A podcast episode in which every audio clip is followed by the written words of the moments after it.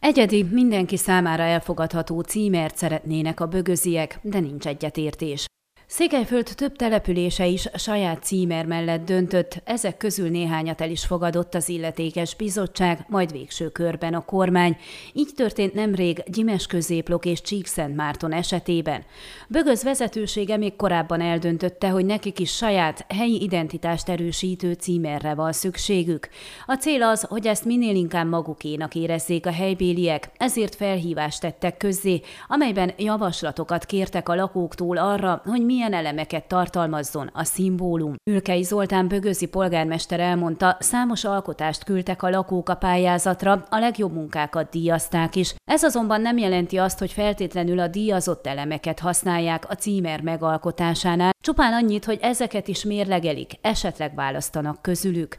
A legfontosabb és legtöbbször javasolt jelképek között a kereszt, a búzakalász, valamint Szent László kardja szerepelt.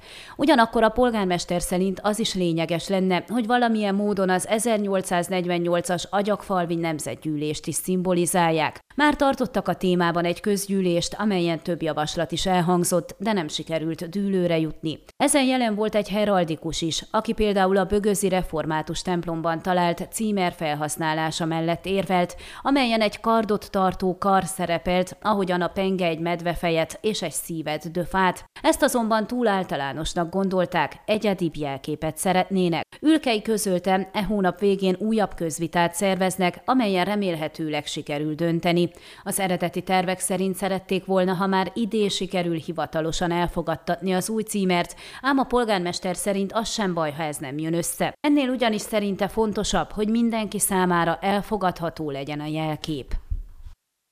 Ön a Székelyhon aktuális podcastjét hallgatta. Amennyiben nem akar lemaradni a régió életéről a jövőben sem, akkor iratkozzon fel a csatornára, vagy keresse podcast műsorainkat a székelyhon.pro portálon.